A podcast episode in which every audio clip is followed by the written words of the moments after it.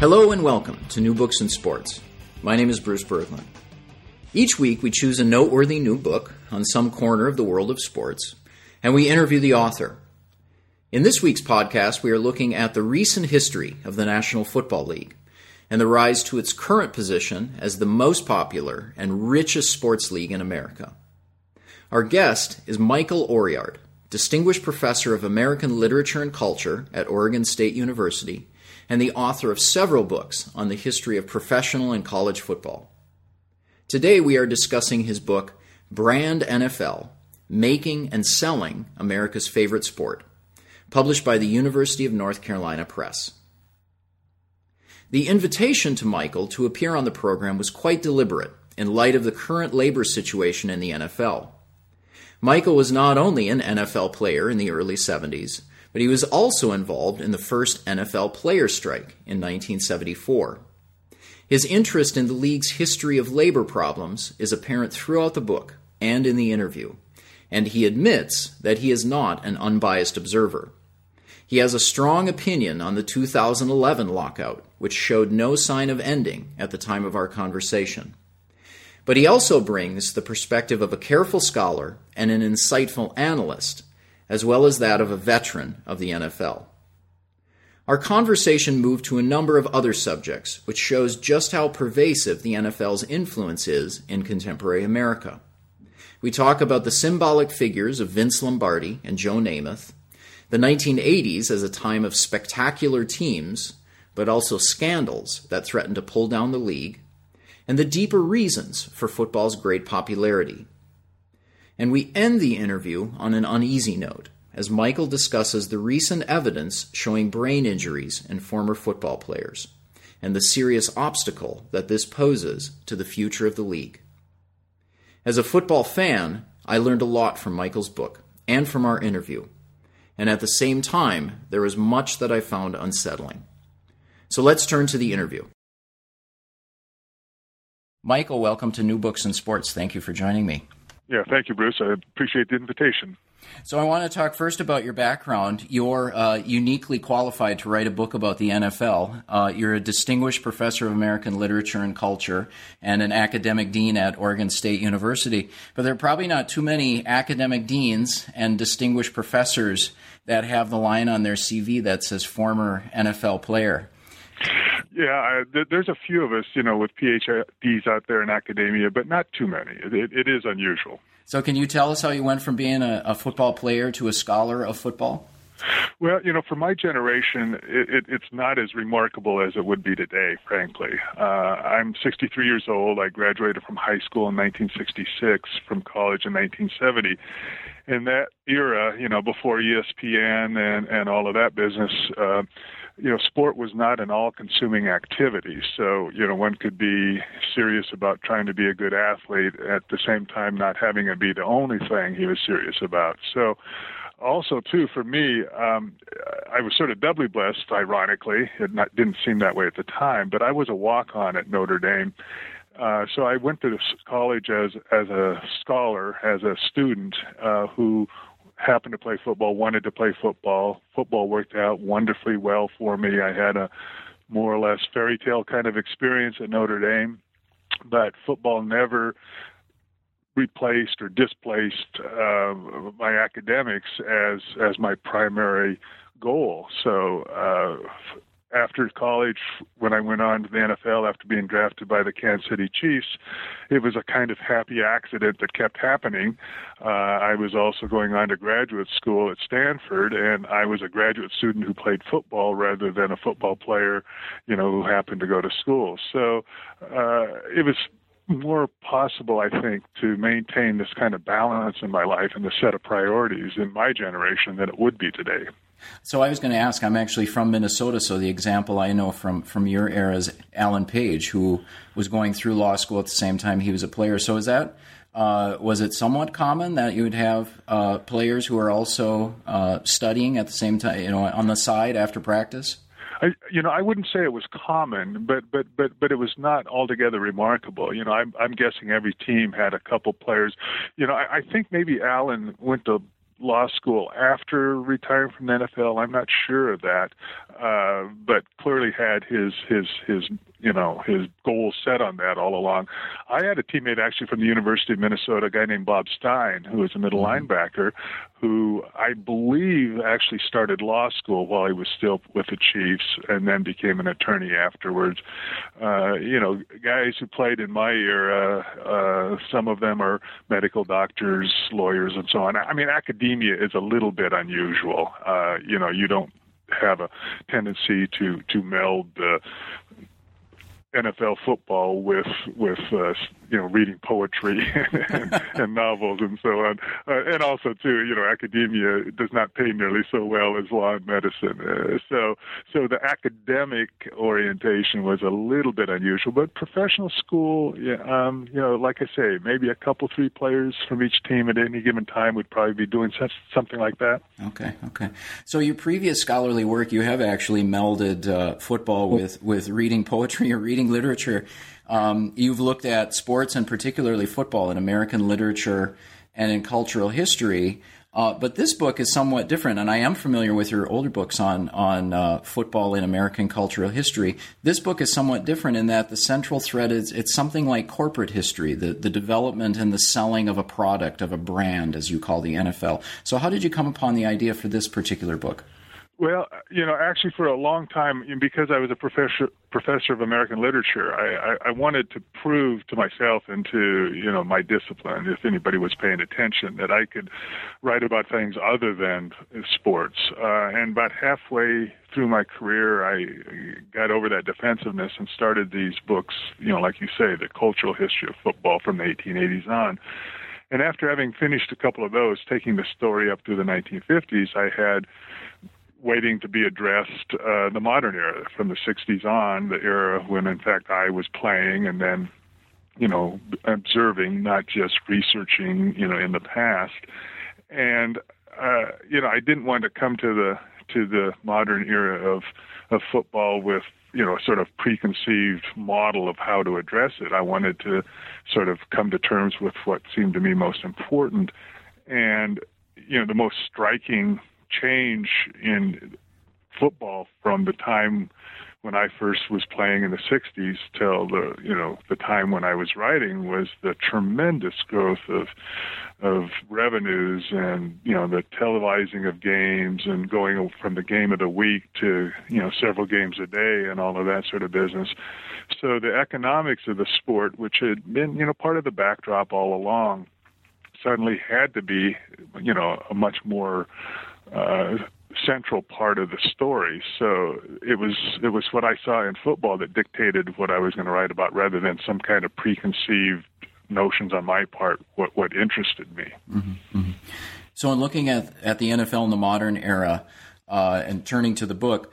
The origins of the NFL date back to the 1920s, but you start your book in 1960. Why is 1960 important in looking at the, the NFL as a successful brand? Well, you know, I, I was completing the cultural history of football that I had started, you know, back in the 1870s, 1880s, and had taken up through the 50s. So I had the 60s on yet to go. But that turned out to be rather convenient because in the 1950s, which I addressed in a previous book, the professional football for the very first time began to acquire a larger audience and a, and a and a truly national audience through television that hadn't been possible before television because only those uh, cities that actually had teams cared at all about professional football. So, you know, I'd ended my my my account of professional football in the 50s with it on the verge of becoming, you know, the major sport that that we all know it to be. And so, in picking up the story in the 1960s, I, I, was picking it up at that turning point, and I sort of go along with everybody else in identifying that 1958 championship game between the Giants and the Colts that ended in sudden death overtime, as as at least symbolically uh, the important turning point. So, to deal with with the modern NFL you know, that was the starting point, and it worked out conveniently that that was where I had to pick up the story. And then a coincidence is that in 1960, Pete Rozelle becomes the NFL commissioner, and he he plays an important part in your book and an important part in the development of the NFL. Yeah, exactly. And also the American Football League uh, starts up in rivalry, and so all of the forces that that that sh- that shaped the NFL over the next several decades really began at that point. You know, Pete Rozelle was was a, a really crucial figure.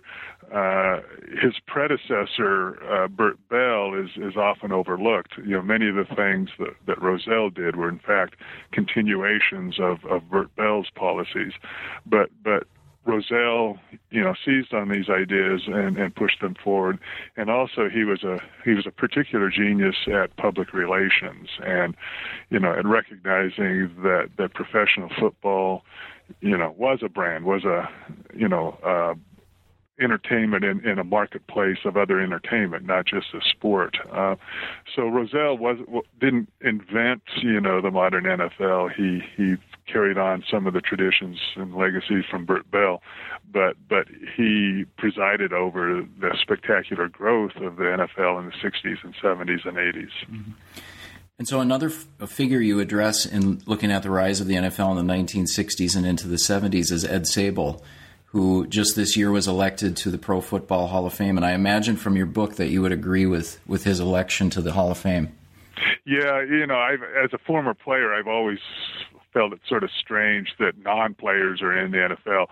But if you're going to let in owners and and people like that, uh, you really need to let in Ed Sabol because in terms of of the the power of the NFL, of professional football, NFL football, uh, in in our society, in our culture, uh, you know, Ed Sabol did more than than the owner of any franchise, uh, or the, certainly the owners of most franchises, and and even more than you know many coaches that are in the Hall of Fame, because uh, you know he created uh, a particular you know, image and presentation of professional football that greatly enhanced its its its power in the culture. I think, I, you know, he he was really a mythologizer. I, I, I describe NFL films in the book as sort of the epic poet of the National Football League, and all of those gorgeous slow motion uh, montages of of players colliding and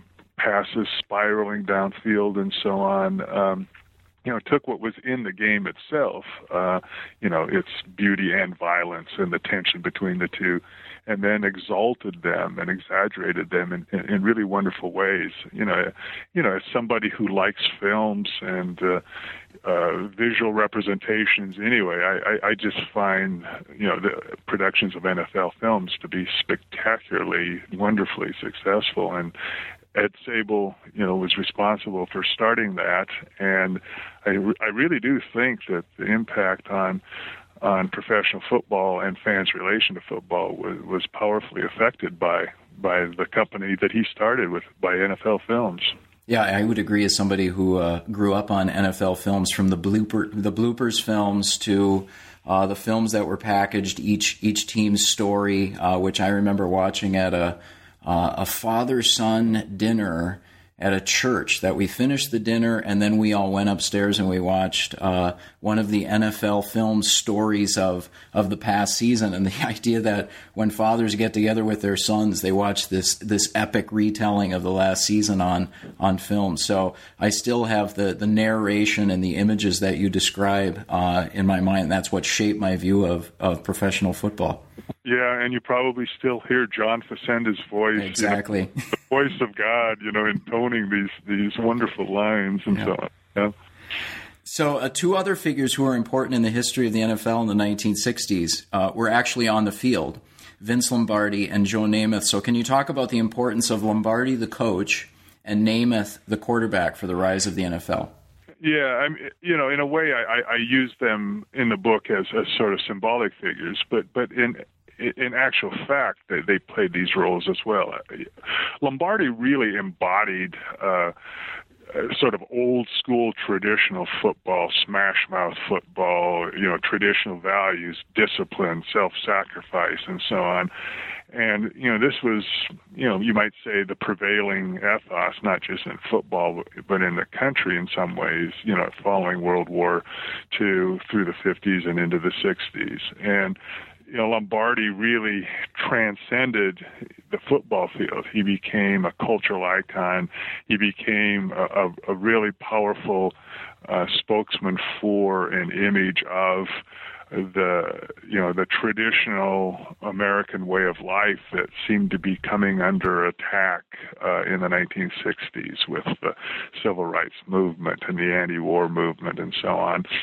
You know the kind of you know football as a kind of conservative force in in the society.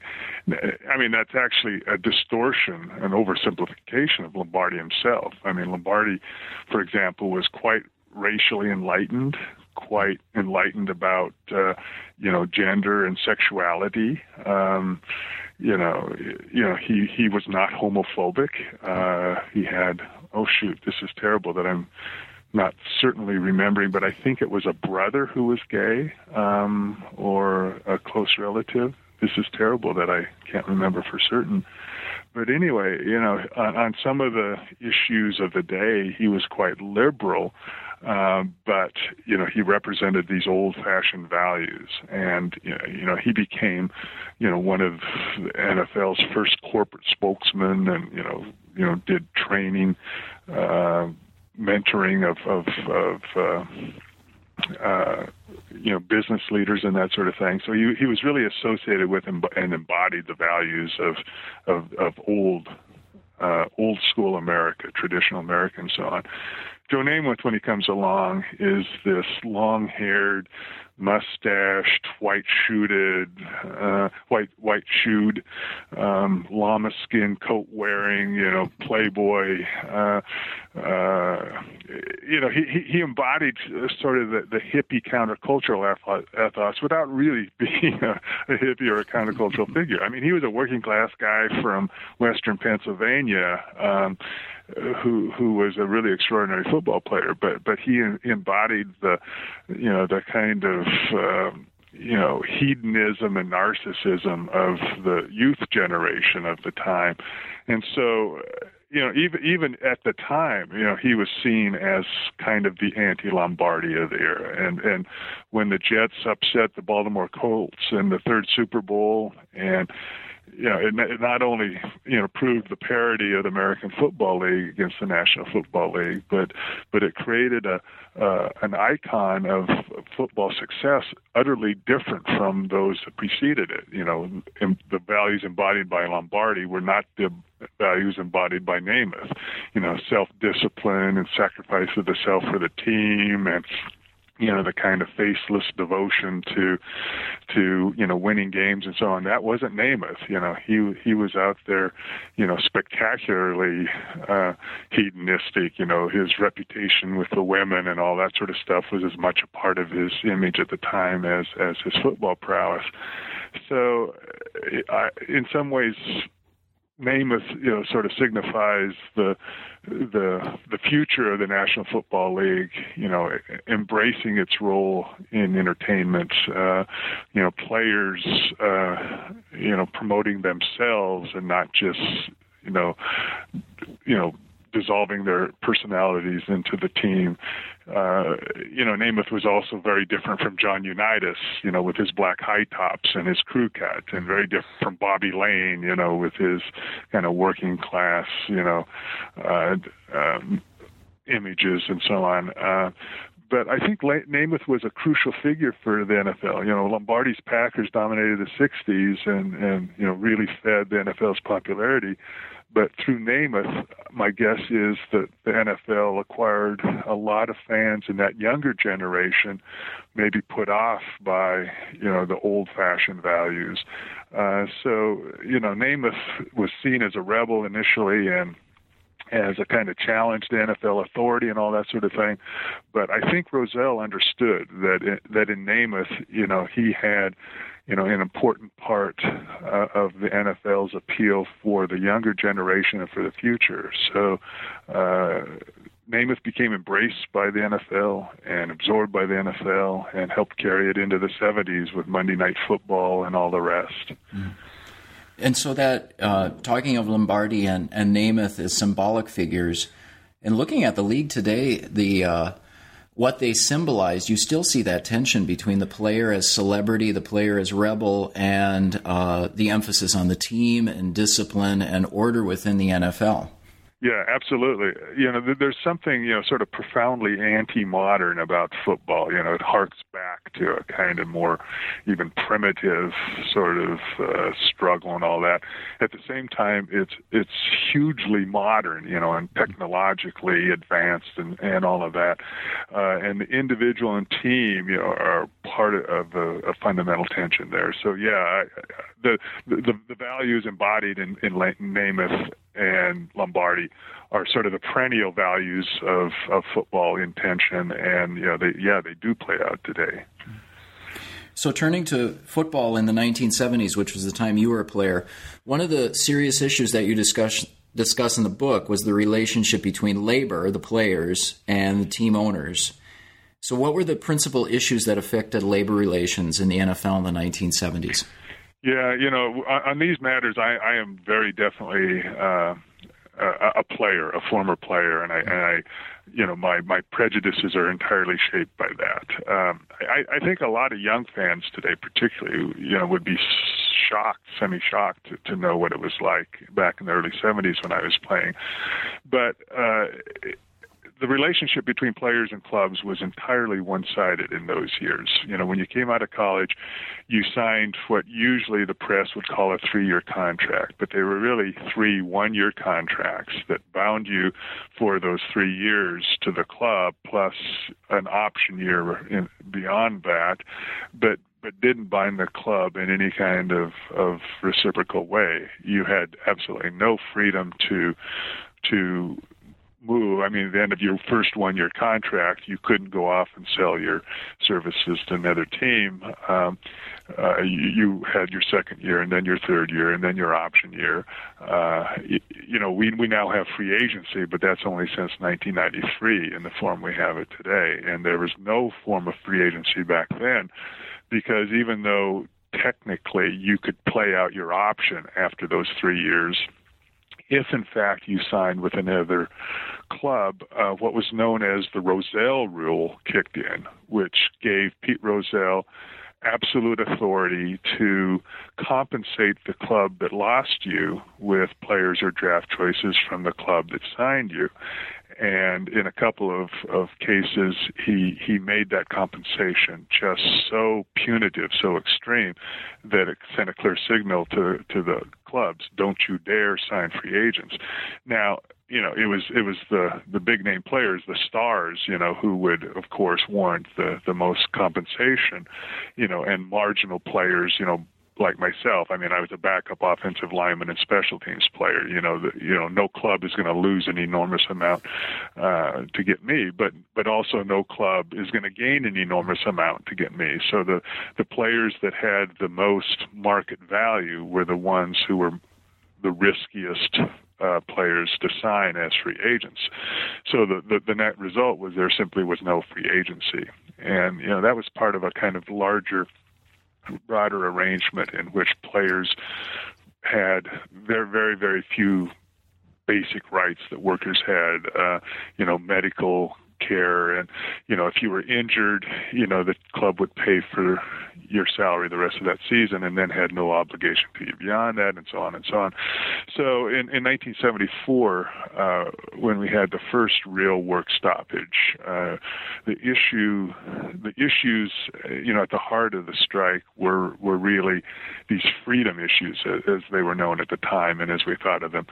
But the owners were so much more successful than the players in in shaping the the public perception of what was going on um, you know, the Players Association was not nearly so well organized, not nearly as strong, and the owners, you know, have always had, you know, closer relationships with the media, with sports writers, and so on. So, you know, it kind of played out in the newspapers as greedy players demanding more, you know, and and as today, the owners, of course, would not open up their books and you know reveal exactly how much they were making. You know, the salaries we were making at that time sound paltry today. You know, we're talking 1974, an average salary of about thirty thousand dollars you know, my, the the highest salary on, on my clubs, uh, the Kansas City Chiefs, was a quarterback, Len Dawson, and he was making, you know, a little over a hundred thousand, maybe somewhere around a hundred thousand.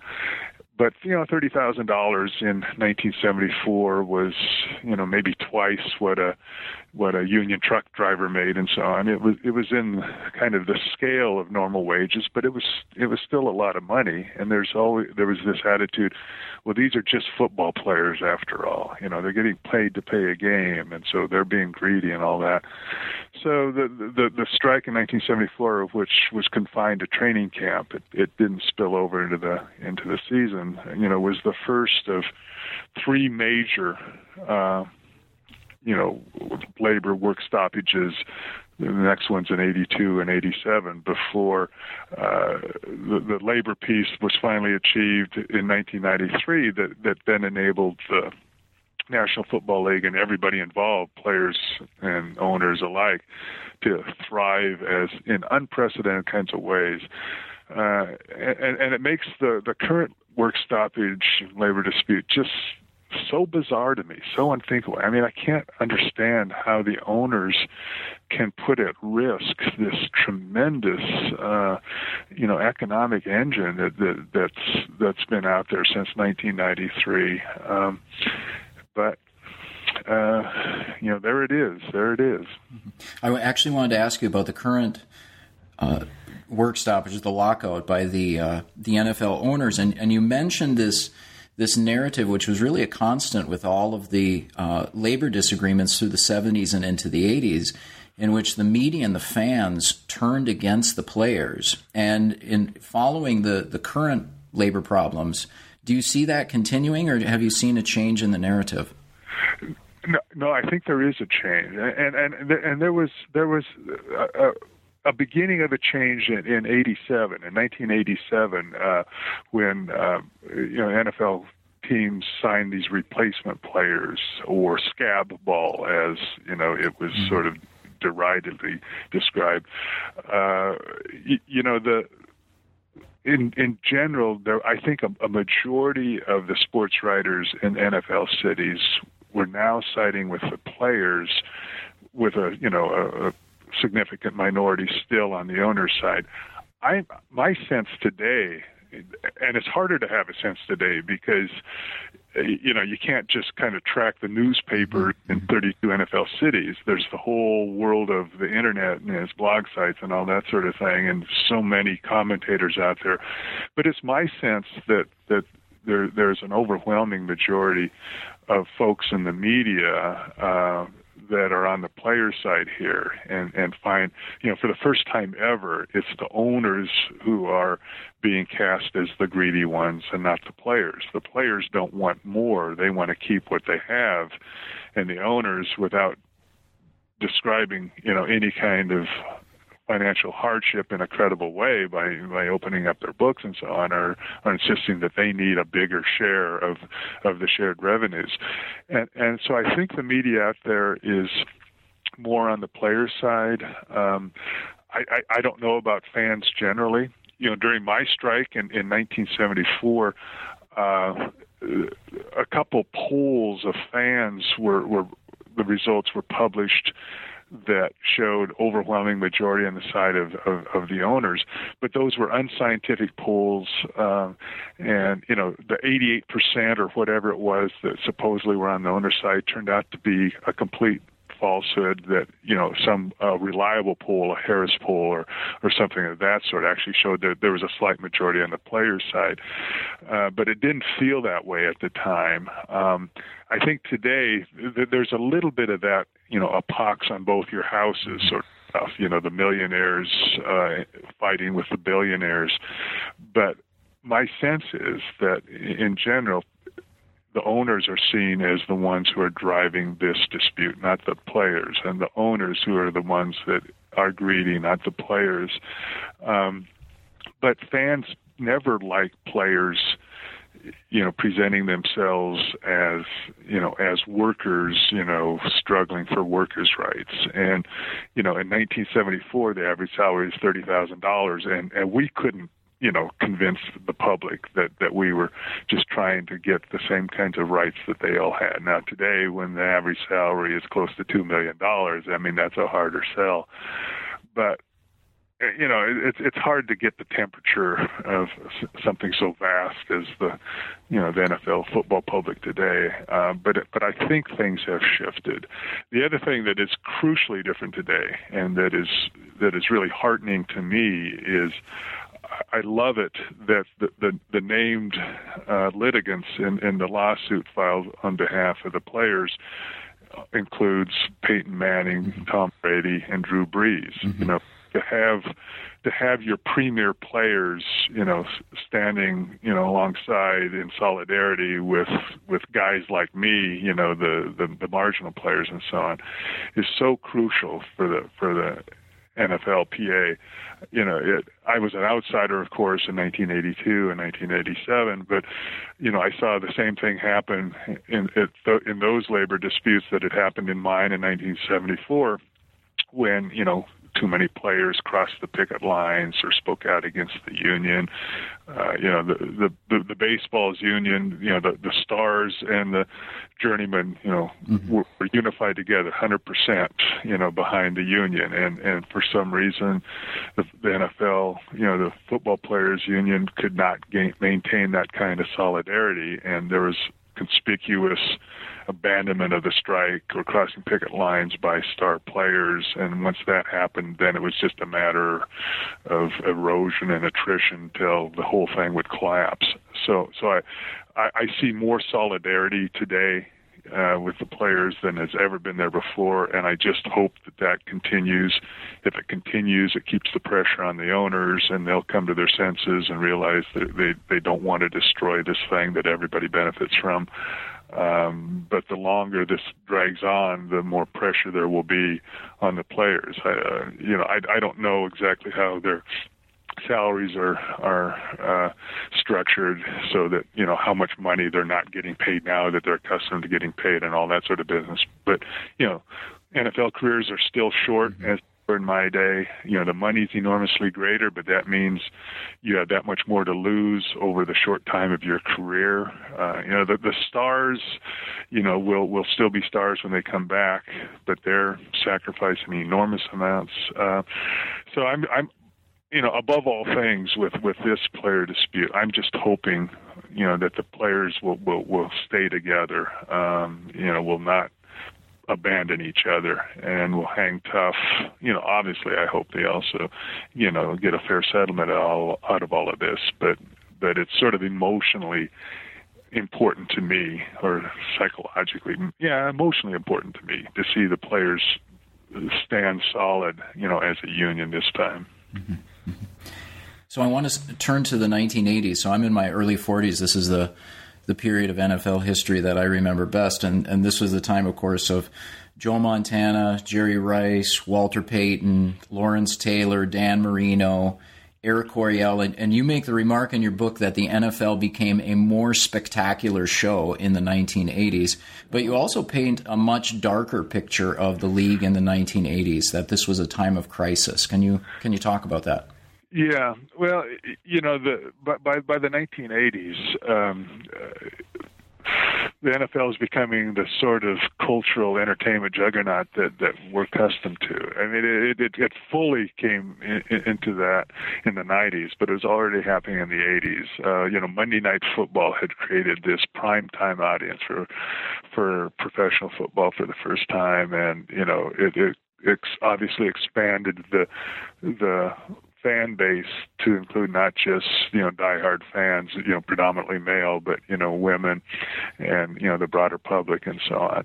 Um, you know, cable television didn't have its full impact on the NFL till till the end of the decade. You know, 1987 is a is a really key date there when ESPN first gets its first uh, NFL contract and starts showing games. Uh, but but ESPN through Sports Center is beginning to become a presence and so on.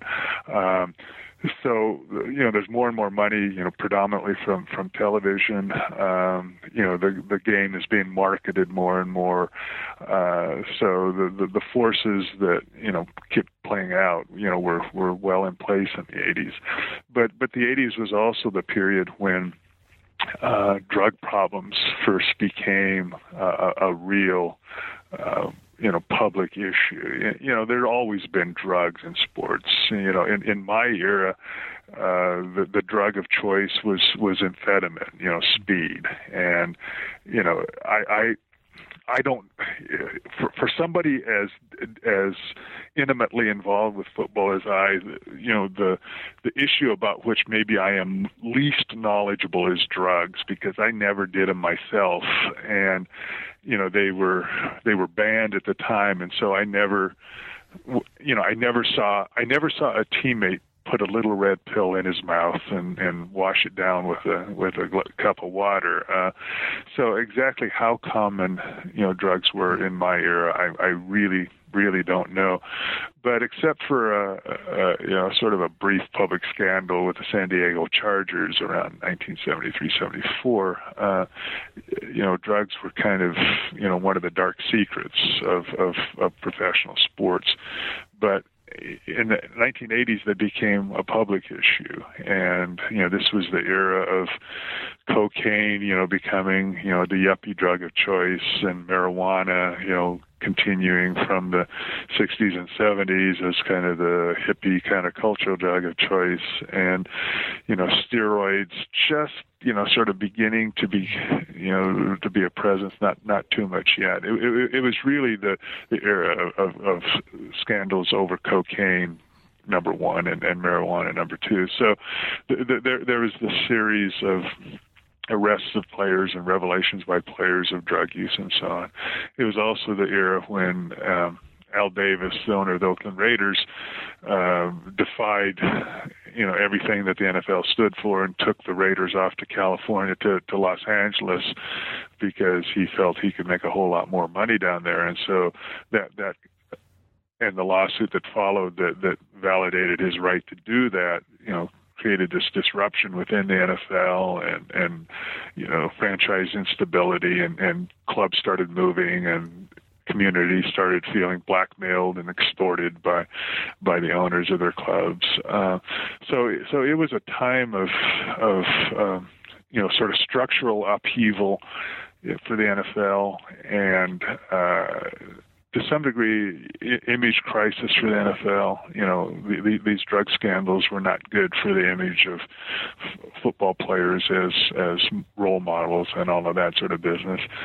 Uh, a really good journalist at the end of the decade wrote a book about you know the I think the subtitle was something like the the rise and decline of of the National Football League you know with the idea that you know maybe maybe you know it was going to implode or explode and and you know things were just unraveling and then um when when Pete Rozelle finally resigned and, and it, it just seemed that that you know the the league was beyond his control. You know Frank Deford, who is one of the you know sort of the most generous minded sports writers around, wrote a profile of of Rozelle sometime in the late 80s in, in Sports Illustrated, where he, he in fact openly said something like it, it appears that, that Rozelle has lost control of the league.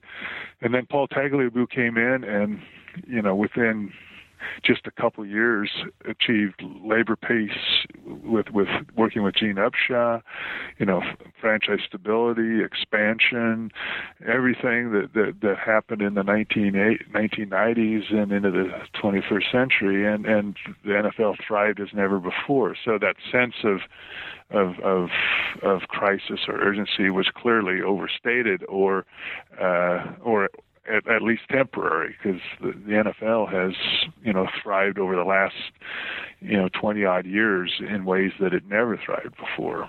Yeah, and I would say it was quickly forgotten because when I, I read that chapter of your book, I thought, oh, yeah, that's right. I remember reading about these scandals and these crises. But as I said, I don't remember that when I think of, of the 1980s. I think of the, the 49ers. Yeah, yeah.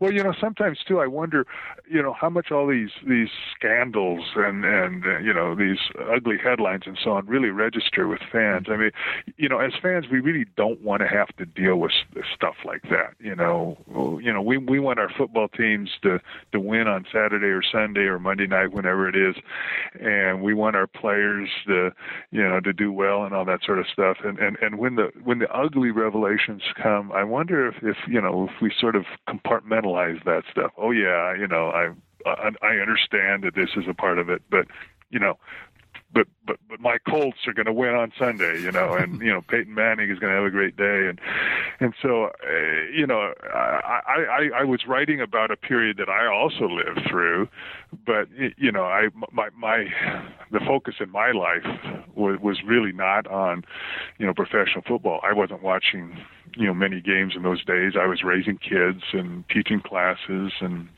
you know, doing my work at the university and so on, and you know, always followed sports, you know, to some degree, in football to some degree. But you know, as a former player, the, the sport itself becomes more or less kind of demystified, and so you know, I wasn't glued to the set on Sundays and all that. So, uh, you know, and going back, I was sort of reminding myself too. Oh yeah, all that stuff happened. You know, you know, it's amazing all that stuff happened. You know, I didn't have a sense at the time of you know Pete Rozelle losing maybe losing control of the league or being rudderless or directionless or whatever.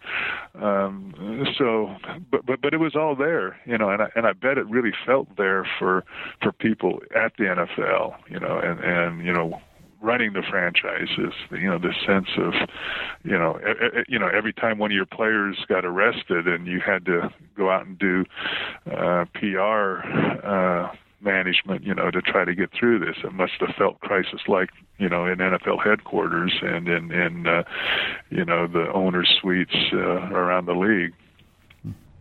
So you mentioned the uh, the, origins of ESPN, or, or, at least when ESPN buys uh, NFL rights in 1987. So, and you talk about this in the book. What what is the role of ESPN in the in the rise of the NFL, or not the rise, but really the uh, NFL reaching its summit in the 90s and the 21st century? And, and what is the role of ESPN in sports in general in American culture? Well, you know, you know if, if you, think about fundamental differences between sports today and sports, you know, in my era, or sports for my kids versus sports when I was their age and growing up. Um, you know, what, what, one of the most succinct ways to put this is we've gone from the game of the week to you know sports 24/7 365 days a year you know it, it still sort of boggles my mind and baffles me that there is so much interest in the NFL in the off season. You know that the draft has become this huge, you know, media event. Uh, can I jump? Can I jump in there? Actually, something I wanted to ask you uh, is how did you find out that you had been drafted by the Chiefs? Because now you have you have this big spectacle at Radio City Music Hall. It's on two networks. All, all this production. How did you find out that you had been drafted? Yeah, well, the, the extent of my knowledge that anybody was well, okay. So by the time I was a senior at Notre Dame, um, uh, people were talking about me as as somebody who might get drafted, and I can't remember who those people were. I mean, I didn't have an agent or anything like that. The the, the night before the draft, uh, I got a phone call from somebody with the Kansas City Chiefs who said. Um, are you six three or are you six five? Because I was six three in the program. I was six three two twenty five in the. No wait, I was six three two fifteen in the program. In reality, I was six five and a half and about two twenty five. So anyway, they clarified that I was six five. That was the first and only thing I heard from but from the Chiefs before the draft. And then after I was drafted, you know, I, within some reasonable small period of time. I can't remember whether it was an hour or whatever because I don't know what was going on anywhere. It wasn't on television. I got a call and said, "You've been drafted." I said, "Oh, great, thanks." You know, it, it, it was a it was a rather casual affair, and I was in the fifth round. I mean, I wasn't I wasn't a first rounder or second round or anything like that. But yeah, e- even the guys that went in those first rounds, I don't think you know were you know caught up in anything even close to what's going on today. But, but you know, but back to ESPN, you know, so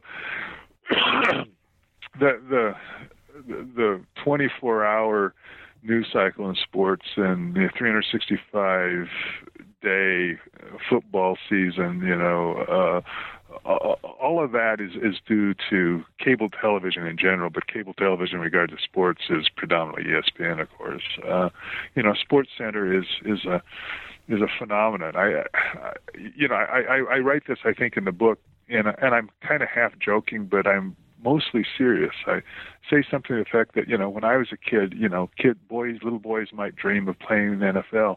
I wonder if today they dream of watching themselves on Sports Center playing in the NFL. I mean, it, it, the the you know celebrity status that has you know is always a part of professional sports has just been accentuated enormously. Uh, you know, f- football is still a sport, but it's an entertainment, and and you know the the I, I played in an era when you know if the cam if you were aware of the cameras on the sidelines pointed at you, you you looked away. Uh, you know, you you you you didn't want to be distracted, and you you know sort of pretended they didn't exist. You know, this the self marketing of players, this awareness of guy by guys like Terrell Owens and Chad Ochocinco that you know that that they they can market themselves as personalities and commodities through football that it can pay off for them. You know, all all of that is is a consequence of the the increased media attention, which you know is primarily ESPN. Okay, so ESPN and NFL. I think the NFL has been more important to ESPN than ESPN has been to the NFL. I think the NFL made ESPN what it is. You know, in in the 1980s, early on, uh, you know, it picked up the leftovers in in the sport media world. Um, you know the games that the major networks weren't broadcasting and the sports that the major not uh, networks were not broadcasting. When when they signed their first contract with the NFL in 1987, it was actually a kind of um, oh, not shocking, but slightly controversial event. You know, the NFL had to sort of grit its teeth and agree to be partners with this mere cable TV station. You know, it was it was regarded in that kind of way. You know, wh- wh- whether the NFL was sort of you know lowering its standards by having games on ESPN was actually a part of the uh, part of the conversation around all of this. I mean, that that seems ridiculous now, but but but at the time, you know, that's the way it was perceived. Uh, through its first contract with the NFL, the ESPN achieved full legitimacy. And it was the same thing when Rupert Murdoch uh, started the Fox network. When when Murdoch, when Fox got its first NFL contract, it fully arrived as a as a network station to rival ABC, NBC, and CBS. Uh, you know, the NFL by this time had that kind of of uh, economic and social and cultural power. So the NFL has really been crucial to the making of ESPN into the you know the media sports media juggernaut that it is. But on the other hand, ESPN has greatly benefited the NFL. I mean, most simply, what ESPN did and then Fox did. Every time the NFL signed a new set of uh, television contract agreements, there were always more networks uh, than there were packages, and so they had to bid each against each other for an enormously desirable and you know limited scarce commodity, the, these NFL packages. So somebody always got left out. And if NBC got left out for a couple of years, you know, CBS, whatever, uh, and and and it just drove the bidding up. So ESPN was a part of that. Fox was a part of that later on, uh, but also too, it was it's through ESPN, you know, above all other media outlets that that NFL football has become this this 365 day of the year phenomenon. Um, you know, it's it's ESPN that's broadcasting all this draft stuff. You know, other other networks, cable networks, you know, are beginning to pick up on it because they don't want to leave it at all to ESPN. But ESPN, you know, takes everything at once, and so the NFL would still be a really popular, uh, economically powerful entertainment business without ESPN, but ESPN has made made it even more so many times over. But in terms of you know sort of ultimate um, impact or influence, uh, I think the NFL has meant more to ESPN than ESPN has meant to the NFL. Mm-hmm. Let's put it that way.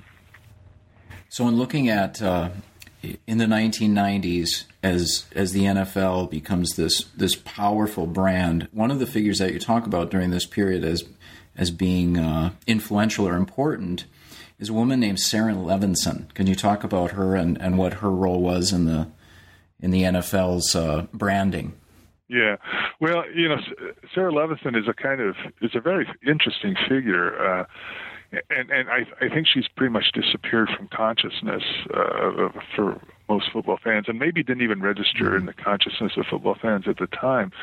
But you know, she became president of, of NFL properties. I, I I think president's the right term. You know, uh, but anyway, she she she led NFL properties for several years, and that in itself was was really interesting. I mean, here was a woman you know, in this, you know, thoroughly, you know, male dominated sport, you know, be, r- running the company that that that really marketed it and branded it in a variety of ways.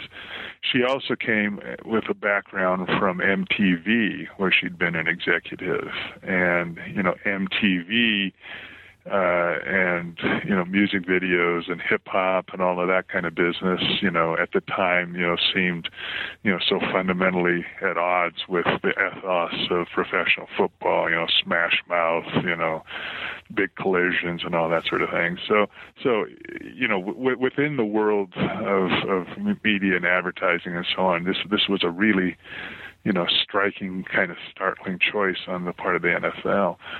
But you know, it, it seems pretty pretty clear that you know th- these things that seemed so strange and startling and so on were exactly why the NFL wanted Sara Levinson to be to be marketing the league through NFL properties. Uh, they wanted to expand their audience uh, to include more and more women.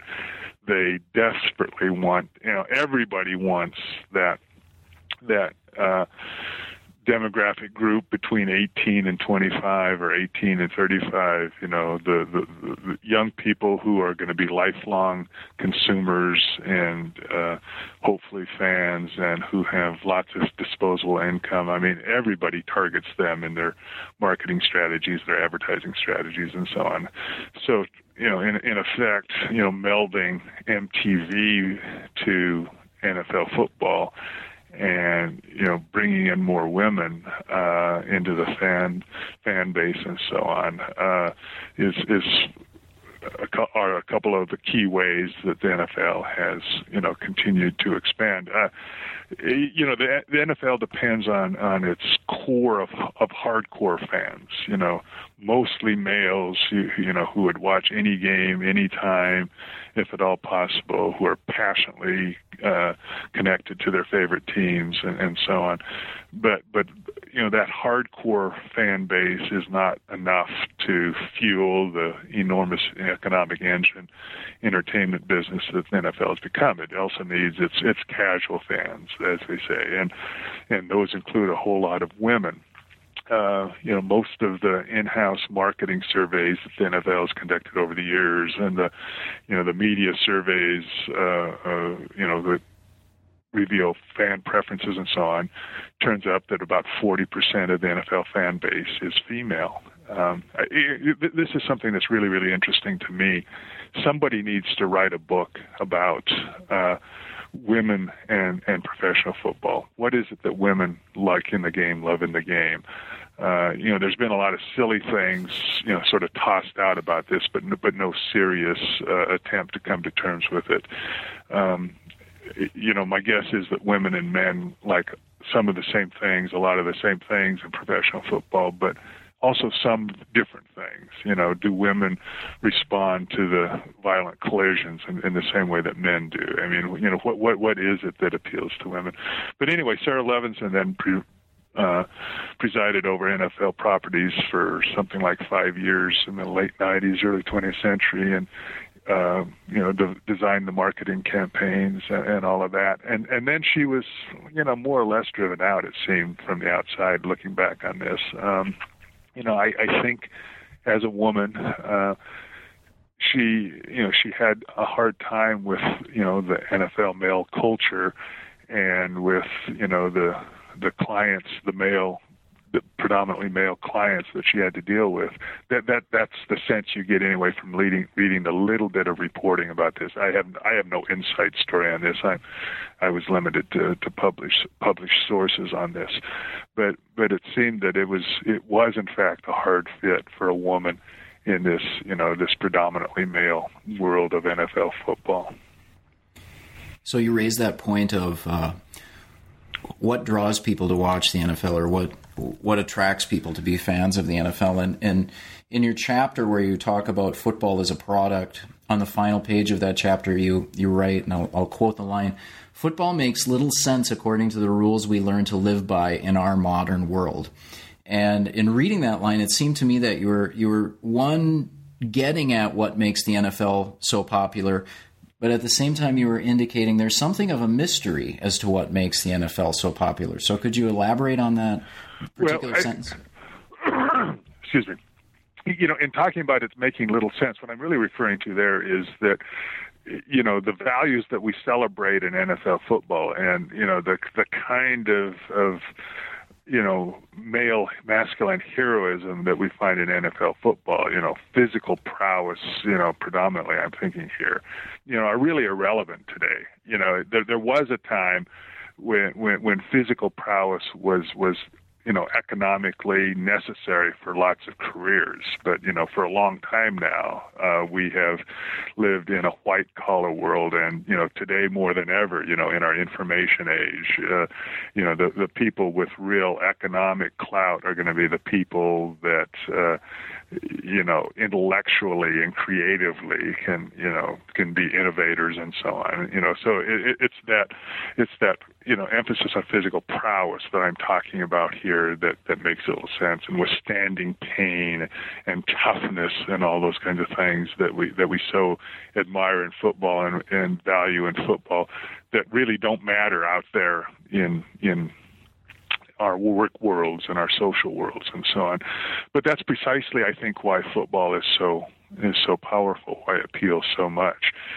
I, I, I think, you know, here, you know, there's always a chance of of overstating and oversimplifying and, and getting kind of silly. But but but I think football's power is is predominantly compensatory. It, it makes up for I think what's lacking in, in, in our lives. And you know, I'm I'm I'm not inventing this idea. You know, I, I've seen this in commentary, you know, say on professional football in the 1950s, and you know, back to commentary when college football was first emerging in the 1880s, 1890s, you know, early 1900s um, you know, it, it, it's it's the the raw physicality and almost primitive uh, uh, physicality of football. It's the intensity of, of the games, you know, and those violent collisions and withstanding those violent collisions and so on.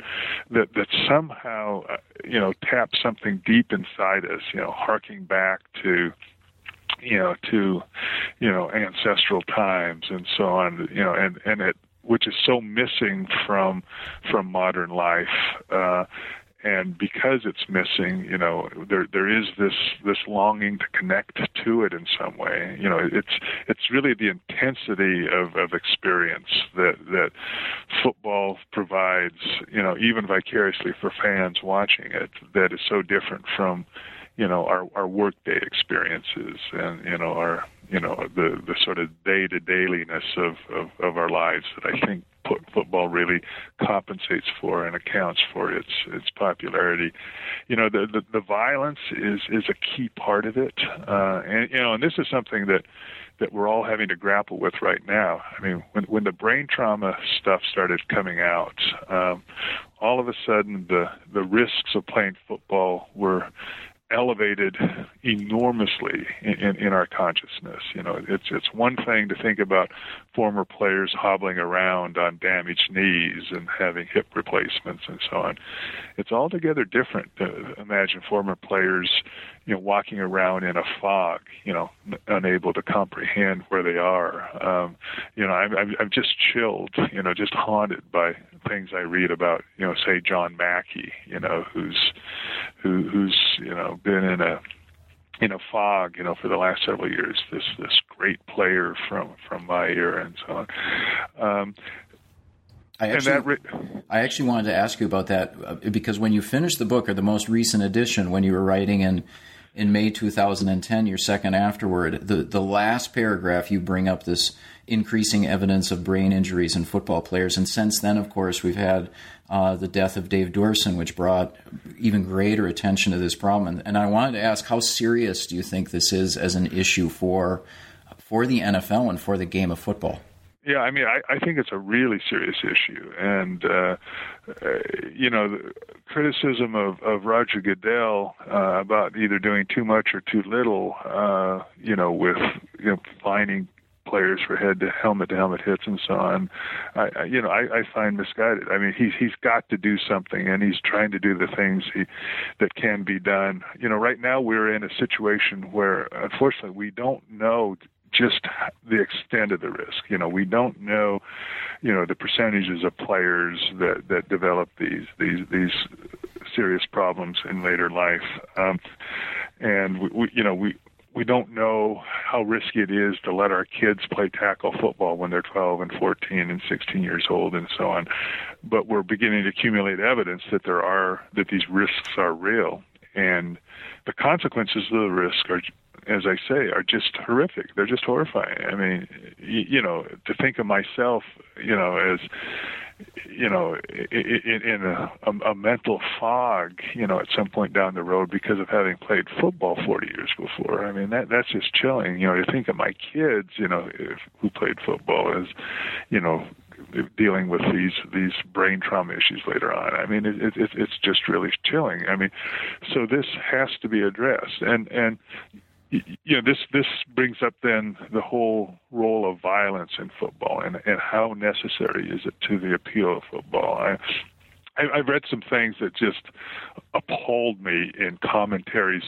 You know, Rick Telander, for example, um, you know, sports columnist for the Chicago Sun Times is very concerned about this issue, and he's written about former teammates, you know, and and uh, he's written about Dave Duerson and, and all of that, and and you know, he posts these things online, and then there's comments from from readers online, and you know, some of these comments are on the order of, you know, get over it, you know, what, what do you want to do? You want to put him in a dress, you know, you know, what what, what are you, some kind of sissy, you know? Th- th- these guys know what the risks are, you know, there are American gladiators, you know and I'm going, wait a minute.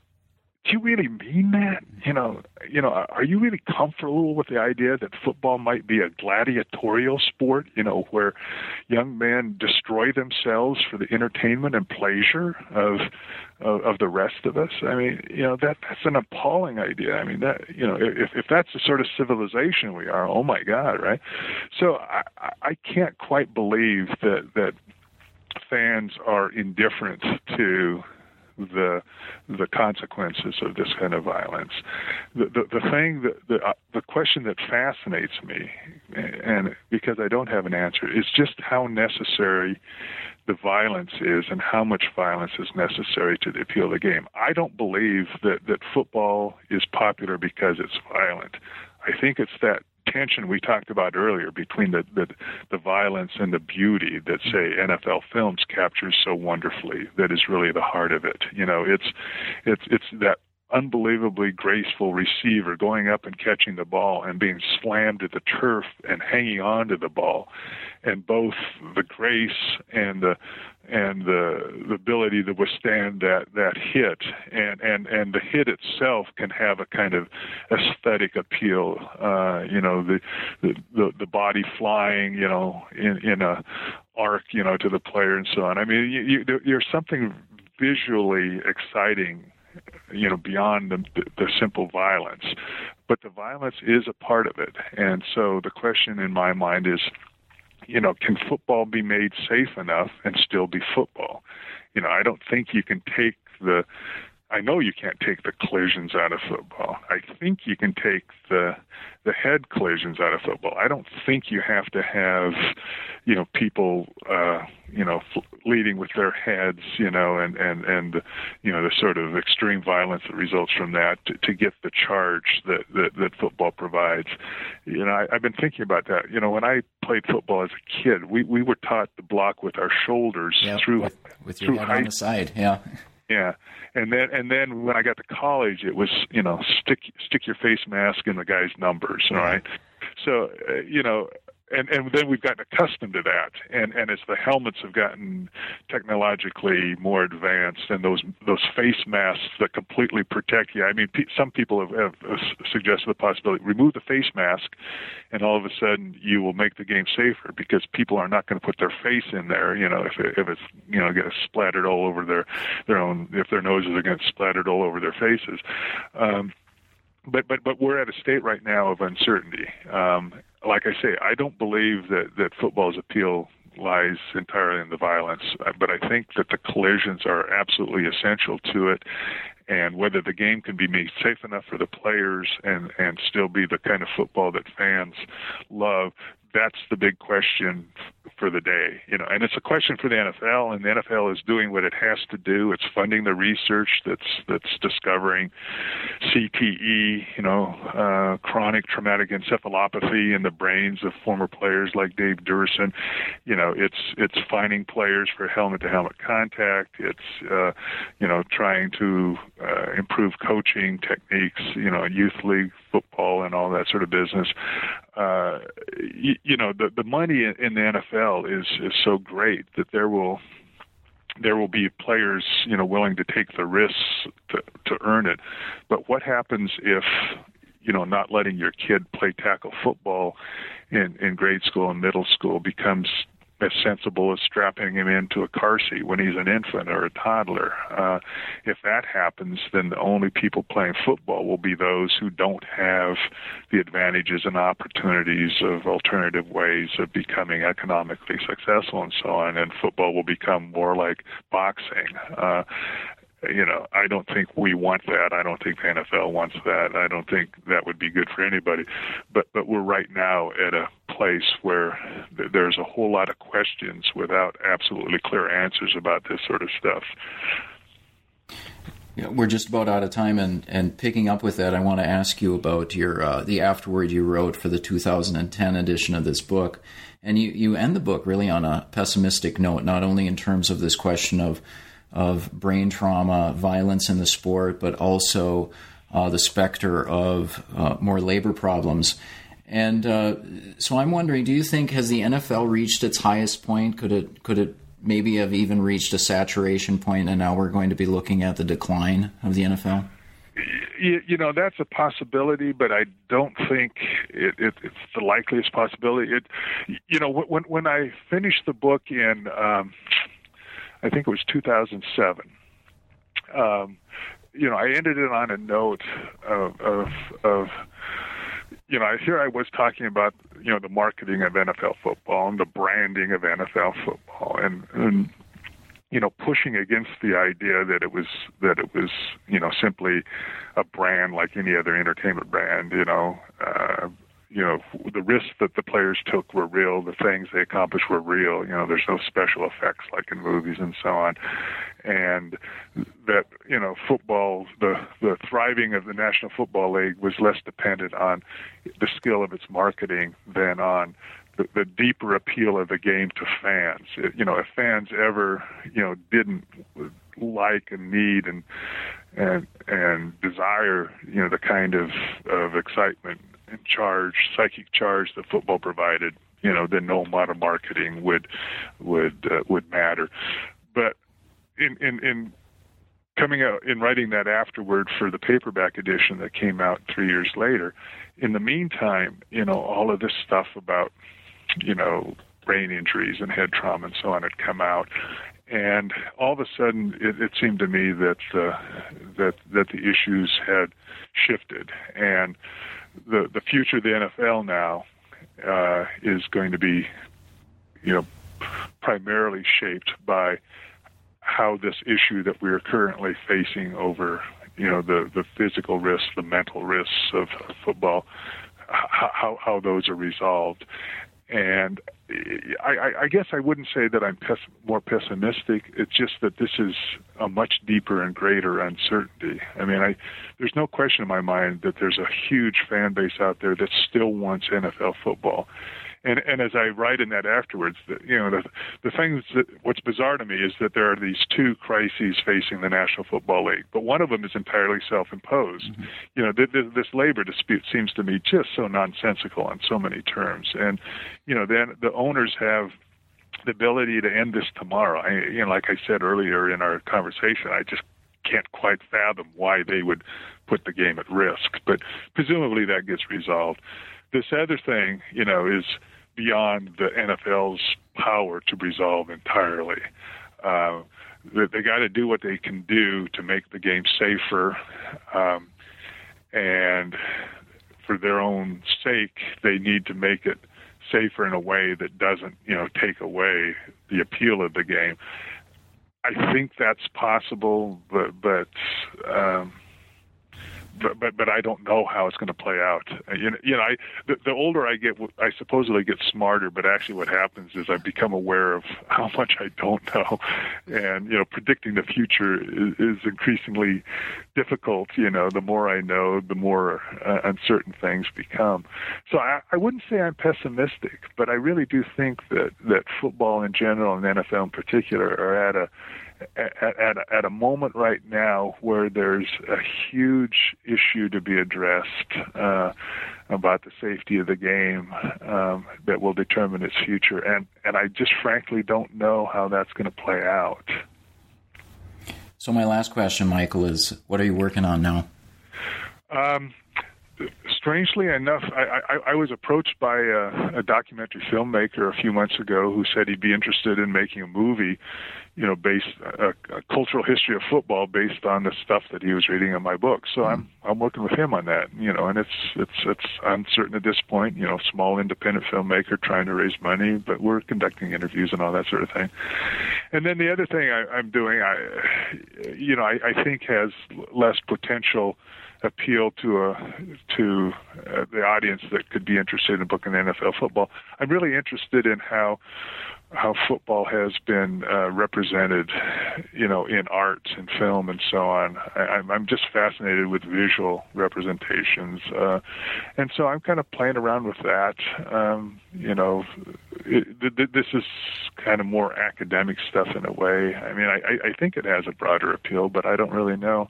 But I'm at a point in my career. You know, I'm 63 years old. I'm, you know, sort of winding down my academic career. I have the freedom to, you know, pursue things that just interest me, and then see see what I've got when I'm done with them. And so right now, I'm I'm I'm looking at you know early paintings and visual representations of, of football and looking at old football movies and you know see what I can make of them. Oh, that sounds fun.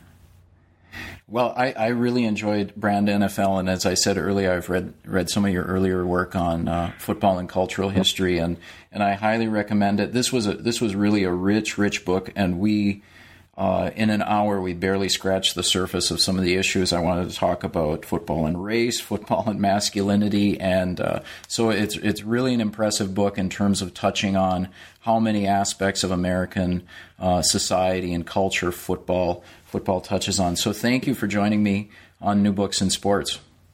Thank you, Bruce. I really really enjoyed it and appreciate it. You've been listening to an interview with Michael Oriard about his book Brand NFL Making and Selling America's Favorite Sport, published by the University of North Carolina Press. New Books in Sports is part of the New Books Network, which offers more than 70 channels of podcast interviews with the authors of new publications. You can find podcasts on new books in art and religion, food, and politics. If you like what you heard here, please visit the Facebook page for New Books in Sports, where you can give us your feedback, get announcements of new interviews, and find links to thoughtful sports writing from around the world. I'm your host, Bruce Berglund. Thank you for listening and enjoy your week.